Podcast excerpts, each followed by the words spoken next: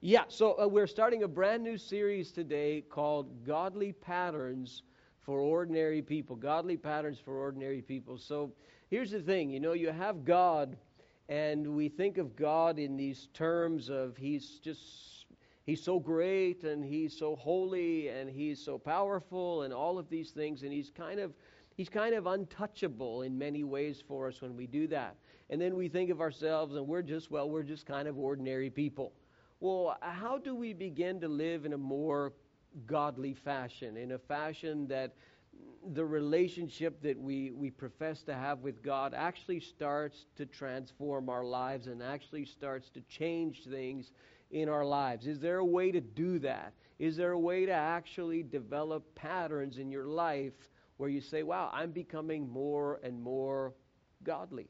I'm becoming less and less worldly and more and more godly in the way that I think, in the way that I talk, in the way that I live, in the way that uh, that I all of the activities that I do, I'm starting to change. Can that really happen? Is there a way to do that? A pattern is a behavior that you repeat. Um, and you know, people get into habits all the time. How many of you have good habits? How many of you have bad habits? Okay, I have a lot of bad ones. I have some good ones, all right? But, so I raise both hands with you. Uh, but a habit is just a, it's just repeated behavior. And, you know, you can learn things and change things if you repeat the behavior. It turns into a pattern. Um, so today we're going to talk about the first part of this series uh, about time making God's time your time. By the way, uh, we had a free book giveaway on Christmas Eve, and we still have some of those books left out in the foyer if you want them.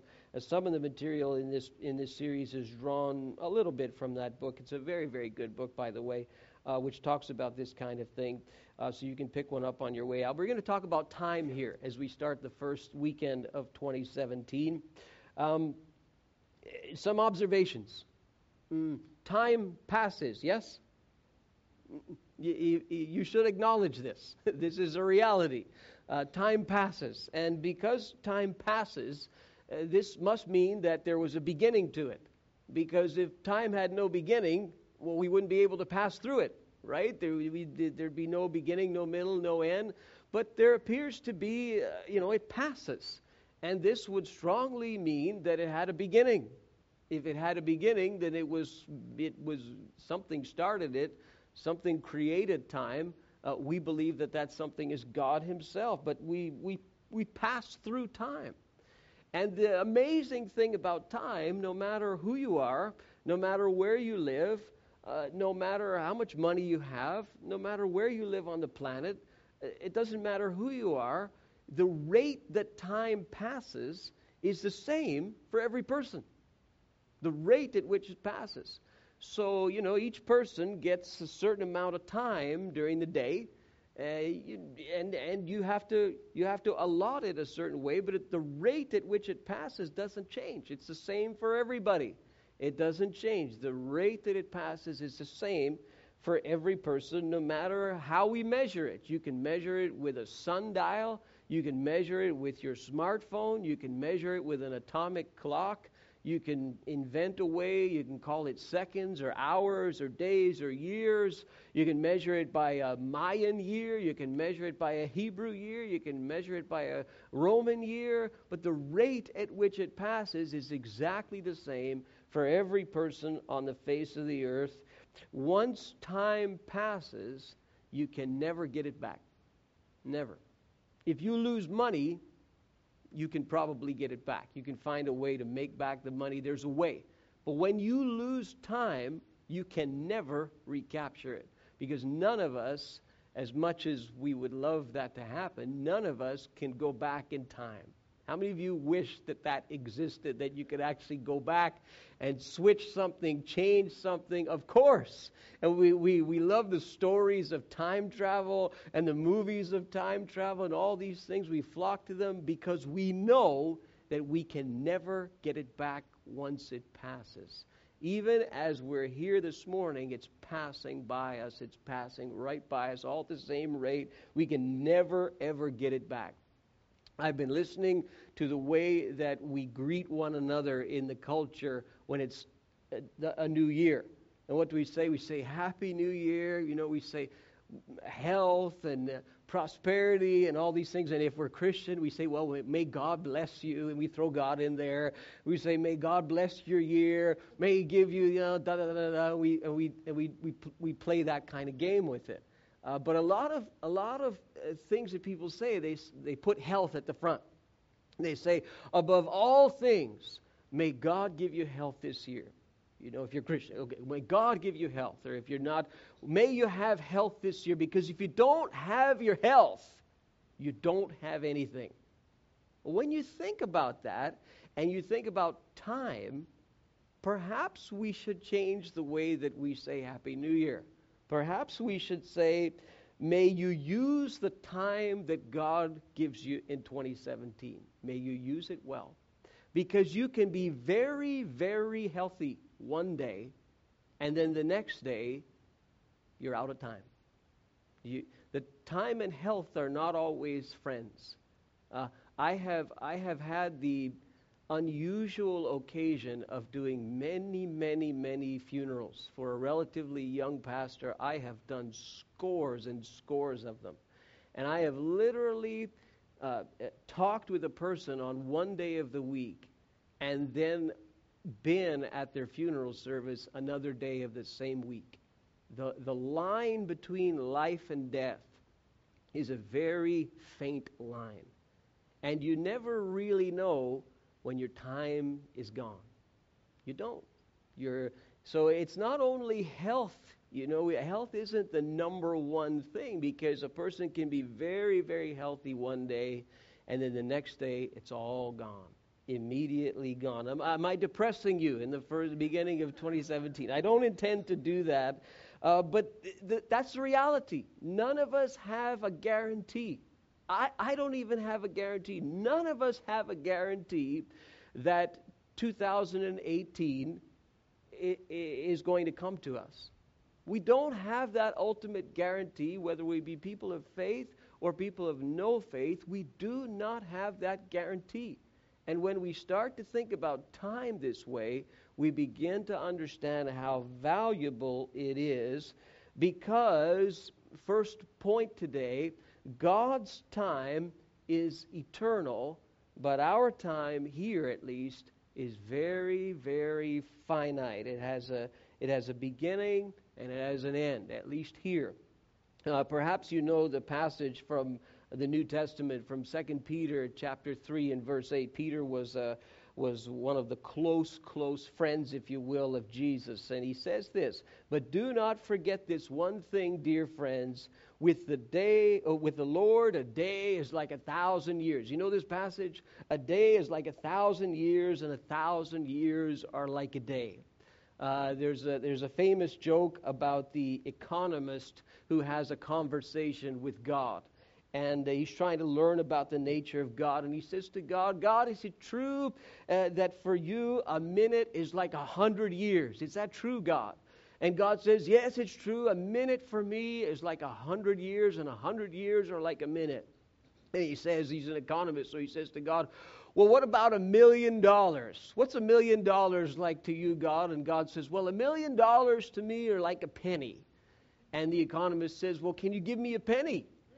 And God says, wait a minute. It's coming, right?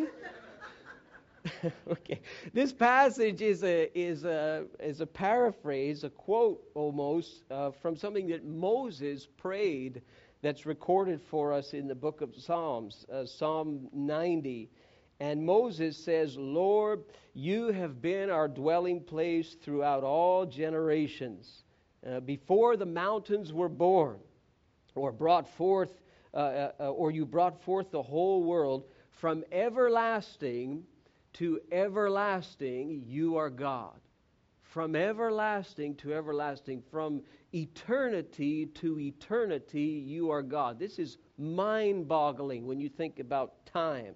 God is eternal. He has no beginning, He has no middle, He has no end. He is not linear. He doesn't operate the way that we do. He's, he's everywhere, all the time, all the time, everywhere. Uh, he, he's not like us. Uh, his time, the way He looks at time, is with the backdrop of eternity. From everlasting to everlasting, you are God. You turn people, sorry to depress you, you turn people back to dust, saying, Return to dust, you mortals. A thousand years in your sight are like a day that has just gone by, or like a watch in the night. It's an amazing contrast when you, you think about time. Our time is finite, it has a beginning, we're born, and we get to a point where we leave this world, and it's done, and our time in this world has, uh, the, the last second has gone. But this is not so with God. God is eternal, no beginning, no middle, no end. It's very sobering when we start to think about time that way. And if you read that whole psalm, say, wow, this is, this is sobering, all right. It's even a little bit depressing when it, t- it speaks of the brevity of life that we have in this world against the backdrop of God, an enormous contrast. But at Christmas time, which we just celebrated, we have an amazing miracle that takes place where God enters our time, where God, who is eternal, comes into the finite, into the temporal world. And this is a, a, miracle that changes everything. It changes the way that we look at everything. Romans chapter 5, verse 6 you see, at just the right time, when we were still powerless, Christ died for the ungodly. That's what we acknowledge at communion, which we'll do at the end of the service today. At just the right time. God came into this world, into real time, into real space. The eternal intersected with the temporal. Galatians 4 and 4 when the set time had fully come, God sent his Son, born of a woman, born under the law, speaking uh, of the, the seed of the woman, an old prophecy from Genesis chapter 3 when the time had fully come, God sent his son. And this is what we acknowledge at Christmas time that the eternal has come into the temporal, into the finite world, and everything changes. Now, even if you approach the Bible from a total point of disbelief, a total skeptical point of view, um, and that's not a terrible thing, at least you're approaching the Bible. But at least uh, if you do that, you're going to find a rather unusual thing that the time and the space and the circumstances of the coming of Jesus into the world can be verified, it can be corroborated. So the places, the things, the people, the politicians, the customs, the culture, the geography, all these things can be corroborated from the pages of the Bible. So you have to come to a point where you say, well, the Bible's right about that. You know, the Bible's right about Caesar Augustus and the census that was taken, and the Bible's right about crucifixions, and the Bible's right about Pontius Pilate and all of these things. And, and then we have to say, well, if it's right about those, what's it saying to us about Jesus? Is it accurate in what it says, in all these miracles and all these things? And if you say, well, no, it isn't, it can't be, those things are impossible, those things can't happen, let me challenge you, you only have three options there. If you approach it from a point of disbelief, you got three options. Option number one, you're going to come to the conclusion that the story has changed. So the people who wrote it down, they got the basic facts straight, but they made up all this gibberish about Jesus. Uh, if you, if you, or that the story changed over time. So it started one way, and then over time they're copying it, and you know, then you end up with all of these miracles and all of these things. Uh, if you sustain that argument, you're going to find yourself at a loss because the, the bibliographical evidence that we have for the Bible is outstanding. We can demonstrate empirically that the text is not changed. Uh, and if I had a couple of hours, I'd show you how but you can demonstrate this that the argument, well, it's all changed over the years. You can't sustain that argument. So you're going to jump to another argument. Well, you know, they lied. All these writers, they lied about this Jesus and this miraculous stuff, and all of this is a lie. They got all the background right, but they just inserted all these lies in there.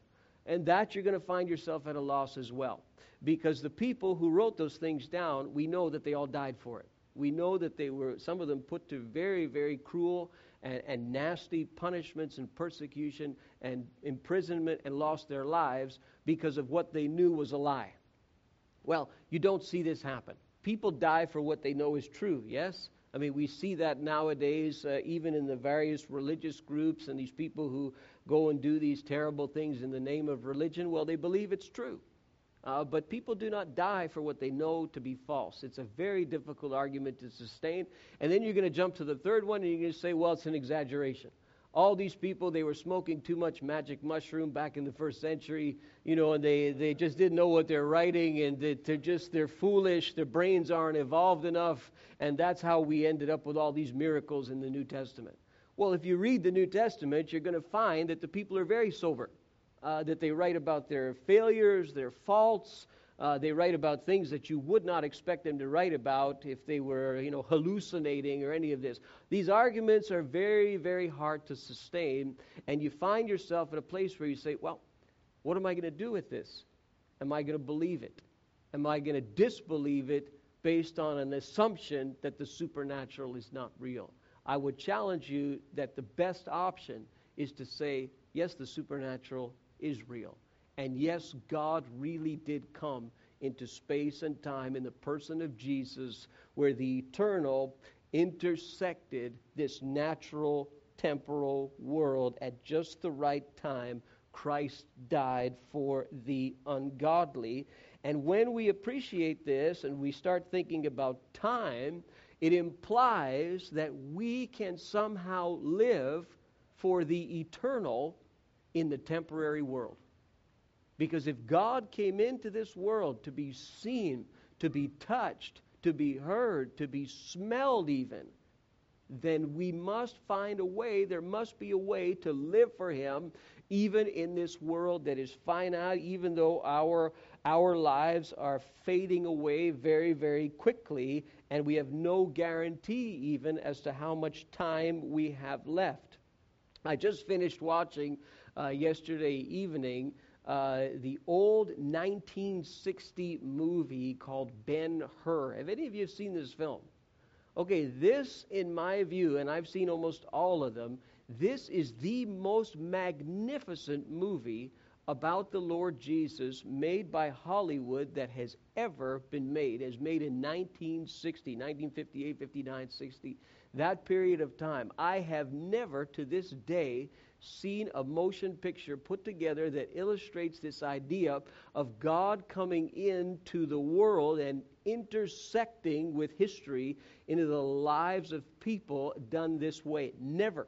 I watched it and I was absolutely stunned once again to watch the old 1960 movie. I would challenge you to take about three and a half hours to sit down and watch this thing. It is unbelievable how you see this point illustrated and how the lives of people are changed because God comes into those lives. It is a marvelous piece of work, a brilliant brilliant piece of filmmaking. I would say that it's probably the best one that's ever been made uh, that talks about Jesus ever. And you don't even see his face in the whole movie. You never see his face, always little shades and this, but you never ever see his face. A brilliant piece of work, but it illustrates this perfectly. What can we do to learn to make God's time our time? How can we live for the eternal?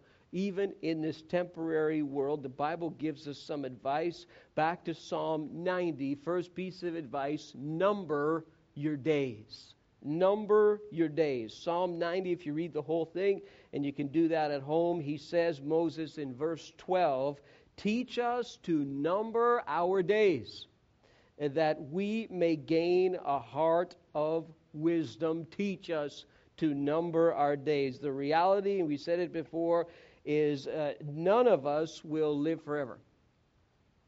It's all ticking backwards and many of us, we choose to avoid the, the subject of our demise entirely uh, until the very, very last minute. This is not what the psalmist is advising. He's advising that you number your days. You make yourself aware that there is a number of days that you're going to have. And you don't even know in the end what it's going to be.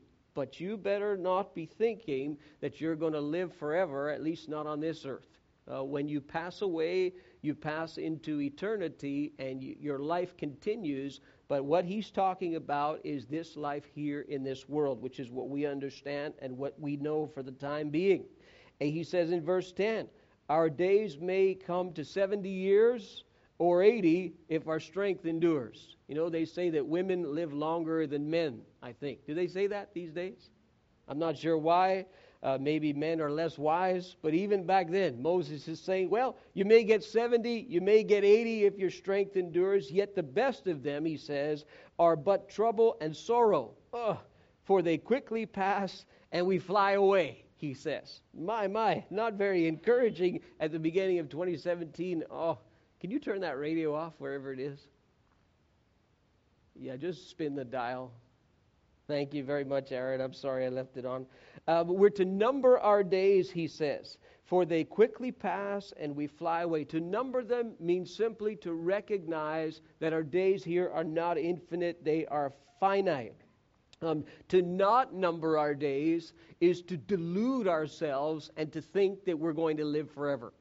And this is very much the way the culture is going the way that people live their lives, you think, well, do, are you under the delusion that you're going to live forever or something? Because the way that many people live is that way. It's, it's so incredibly reckless and so incredibly thoughtless and so much for instant gratification, instant results, without understanding the future and what's going to come, without understanding that eh, our lives here are so short and so, so temporary. Given that I know that time is running out, given that I know that I will never get it back, every second that passes, I cannot get it back. I cannot. Uh, go back in time, what then will I spend my time doing? And this is where wisdom starts to come in. So, God, help me to number my days that I may start to be wise with the days that I have. Help me to number them. Uh, this is one of the reasons why we planted this church, because we recognize that we've only got a limited amount of time here. And you know, my wife and I, we, we could have we could have done any number of things. Uh, there were a number of churches who were, you know, talked to us and interested and blah, blah, blah, a number of things. We could have stayed, uh, you know, in a situation where you just put things on cruise control and just do that. But, you know, there, there comes a point where you say, well, what do we really want to do for God that counts? What do we really want to do for God where we're saying we're using the time that you've given us with wisdom? And this is where the vision of this church to reach the one who is far from God came into fruition because we want to use the time that we have well. Is it a difficult thing? Is it a risky thing to do? It's all of those things. But it is, it is using the time to the best way that we can use it. Uh, number your days that you may be wise. Uh, another piece of advice from the scripture redeem the time. Redeem the time from Ephesians chapter 5 uh, verses 15 to 20. Paul says kind of the same thing as Moses, but in, in different language. So be careful, be very careful then how you live. Not as unwise, but as wise. And then he's going to talk about kind of wise living and foolish living. So he says, making the most of every opportunity because the days are evil. He wrote this in the first century. Imagine, imagine today what he would say. Make the most of every opportunity because the days are evil. In the old King James, it says, redeeming the time. I like that. I like that phrase because the days are evil. And then he says, do not be foolish, but understand what the Lord's will is. If you're going to think about time, don't think of it like a fool. Think of it with a perspective of the Lord's will. So now he talks about foolish living, at least at his time, his culture. Do not get drunk on wine, which leads to debauchery, which is an old word for kind of really loose living, immorality kind of thing. Instead, be filled with the Spirit. Hmm, yeah, I mean, it may, it may well apply today, you know. Do not get drunk on wine, which leads to debauchery. This is foolishness. Instead, be filled with the Spirit. This is wise speaking to one another with psalms and hymns and songs from the Spirit. Sing and make music from your heart to the Lord, always giving thanks to God the Father for everything in the name of our Lord Jesus Christ. In other words, it's foolish to waste your time on something like drunkenness and debauchery. You're burning your time away. You're wasting the time that's been given to you. It's better to understand what the Lord's will is, which seems to involve the one another's there. Speaking to one another, implication, relationship. It seems to imply thanksgiving uh, to God and an acknowledgement that, that we give thanks to God for all things. We acknowledge Him in all things. We're aware of God's presence. This is wise. Um, but how do you do that? Well, it, it's quite simple. You, you, you plan for those kinds of things and you make those kinds of things priorities. Today we have, we have all the devices and all of the, the tools to plan our day you know, and you can go to conferences and seminars about time management and all of these things, and they all they all are good, and they all will generally teach the same thing. Well, wh- why do we why do we not schedule? Why do we not plan for the things that make the most impact in our lives? All of us, we have these thoughts of, well, I, I, really ought to spend more time with my kids. You know, I really ought to spend more time with my friends or my spouse or my grandchildren. I really ought to pray more. I really ought to read the Bible more. I really ought to volunteer in my community more. I really ought to do the things that count. Well, plan for the things that count, redeem the time, uh, block off time for the things that matter. You know, some families, they have to block off time to eat together just to eat together. It's so quiet. How many of you, if you have kids, you actually sit down with your kids, if they're still at home, and you eat a meal with your kids? And you actually talk with them, and there's actually a connection that happens. Well, this is a very, very significant thing. This is redeeming the time. Block off time to do the things that matter and to do the things that make a difference. If you never plan for it, you likely will never get around to doing it. This is not redeeming the time, it's letting the time pass. Uh, let me give you a few examples, okay, by way of, by way of pictures, some cool things uh, that I saw this church get involved in over the past number of weeks at Christmas. I think they're on a timer. Go ahead and hit it there that's uh, we, we've been wanting to do a meeting with some of the young people in our church some of the youth and that's our house and we got together with them in december. They're just goofing off and having games there but we had six seven kids one of them completely non-christian kid and then a few days later we went over to the mission the food bank at mission nouvelle génération and we helped out. It was about six of us and we had a team there that helped out in this massive event that they have for kids many of them from needy families there's 500 kids who came through the doors, and we helped serve. We just ran a cookie station or a game station or whatever, but we made our, our presence known there. Those are things that matter. Those are things that redeem the time. And then, uh, again, a couple of weeks later, they had another event at the same food bank uh, in Brossard, their annual huge Christmas food basket drive there where they give this enormous shopping cart filled with food to like 500 families, and uh, that's a picture of uh, one of our people. She's in the in the box, you know, preparing the carrots, you know, for the for the big day, and and our people did this, and this is a very very significant thing. These are the kind of moments that you need to plan for. These this is what redeeming the time means. Even if you're sitting in a pile of carrots preparing, it makes a difference for somebody else because somebody else is going to go and eat those carrots. Do you understand what I'm saying? Someone who's in need. And there's, there's things that are happening as a result of the connection uh, of this church and that food bank because they look at us and they say, wow, you're the church who brings all those volunteers you know, they see my face every week. They see my face over there, and I'm kind of the face of the church, and I get to have conversations with people, and they learn who I am, and they learn what we do, and it's making an impact. It makes an influence because people have need. And when you meet that need and when you do something in a person's life that makes a difference, this is part of redeeming the time. This is part of wisdom. And the last piece of advice uh, look for what I'll call kairos moments. Look for kairos moments. Romans chapter 5, verse 6 For you see, at just the right time, The word there for time, there is the Greek word that I'll pronounce kairos. That's probably a little rough, uh, but that's the word. In the New Testament, you see that word, and you see another word, chronos, whenever we translate it into the English time. And chronos is kind of used for the most part just the standard day to day kind of time passes. This is the way the New Testament uses this word. But this kairos word has to do more with God's time.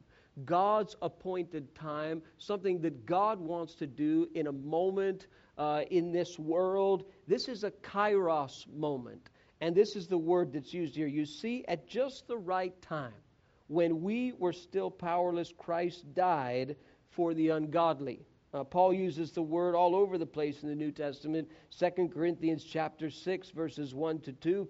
As God's co-workers, we urge you to not receive God's grace in vain.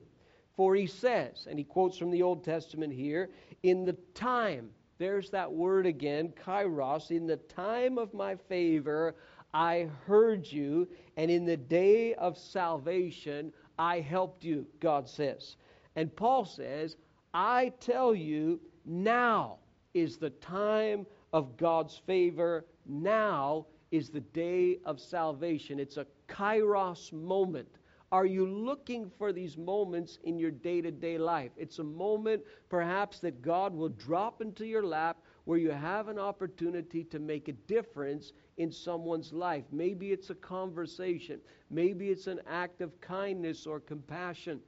Maybe it's a moment uh, where your integrity is tested in front of people and you're able to show it. These are all kairos moments, and you've got to look for them because God frequently drops them right into our laps. Some of you, you work in, in uh, in the, in the type of jobs where you have those things often happen because you're with people all the time. You're rubbing shoulders with non Christian people all the time, and many of you, you work just by nature in, in places where you have to be kind to people. You have to show kindness and grace and mercy to people. Those can be kairos moments that can make a huge difference in somebody else's life. But are we aware of those things?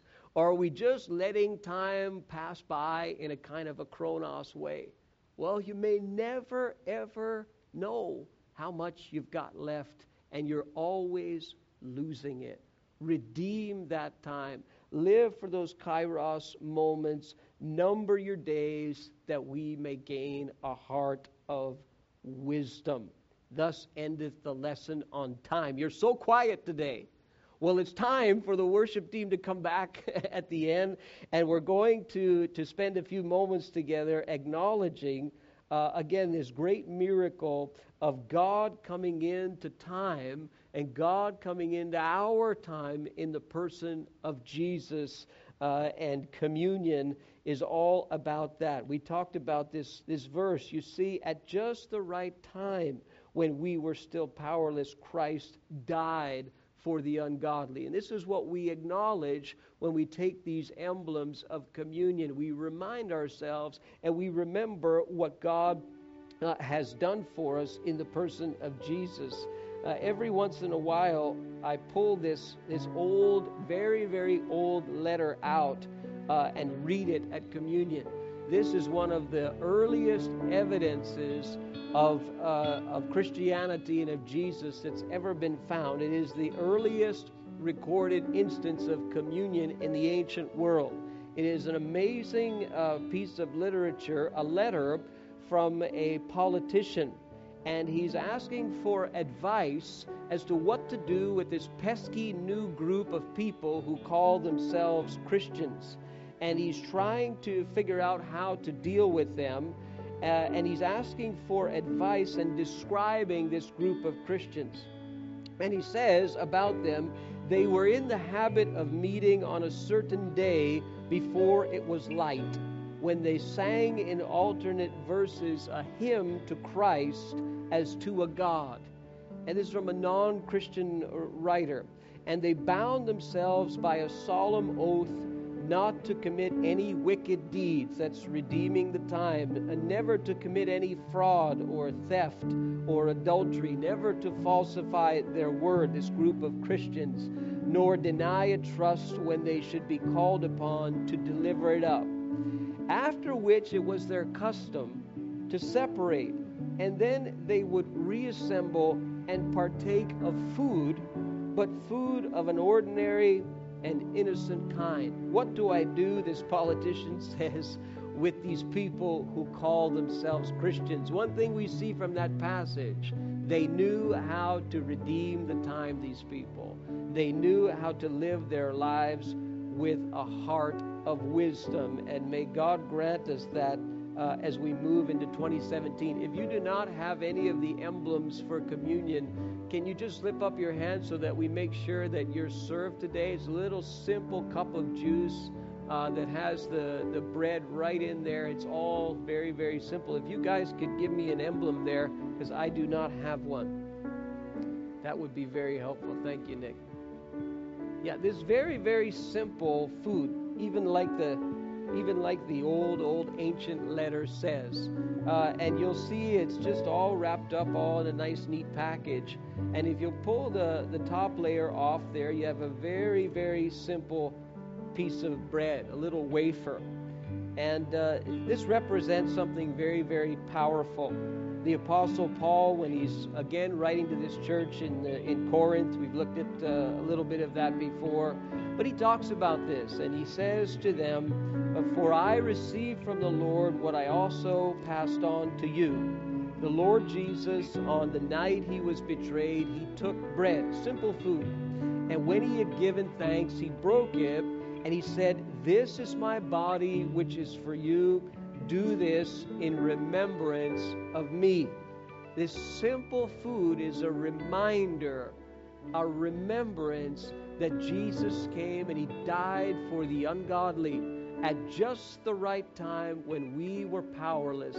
Christ died for the ungodly. We remember that by a simple piece of bread. And then he continues and he says, In the same way, after supper, he took the cup. This would have been a cup of wine in the day. We have simple juice today, saying, This is the cup of the new covenant in my blood.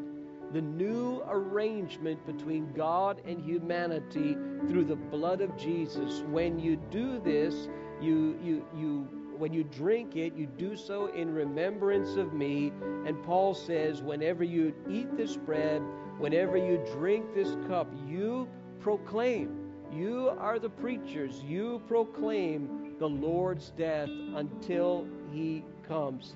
If you take the bread with me, and uh, we're all going to take it take it together, okay? Let's do that. Let's partake together. Are you thankful for the body of Jesus that hung on that cross? Are you thankful for the body of Christ uh, of which we are a part today? That's what that bread uh, is for. The Bible says, without the shedding of blood, there can be no forgiveness. And that's what this juice represents. It's a symbol, a picture, reminding us that because Christ shed his blood for us, we can be forgiven in the sight of God and we can have a relationship with God. Let's partake together. Please stand with me. I want to have a word of prayer with you before the worship team uh, leads us in that song. Bless.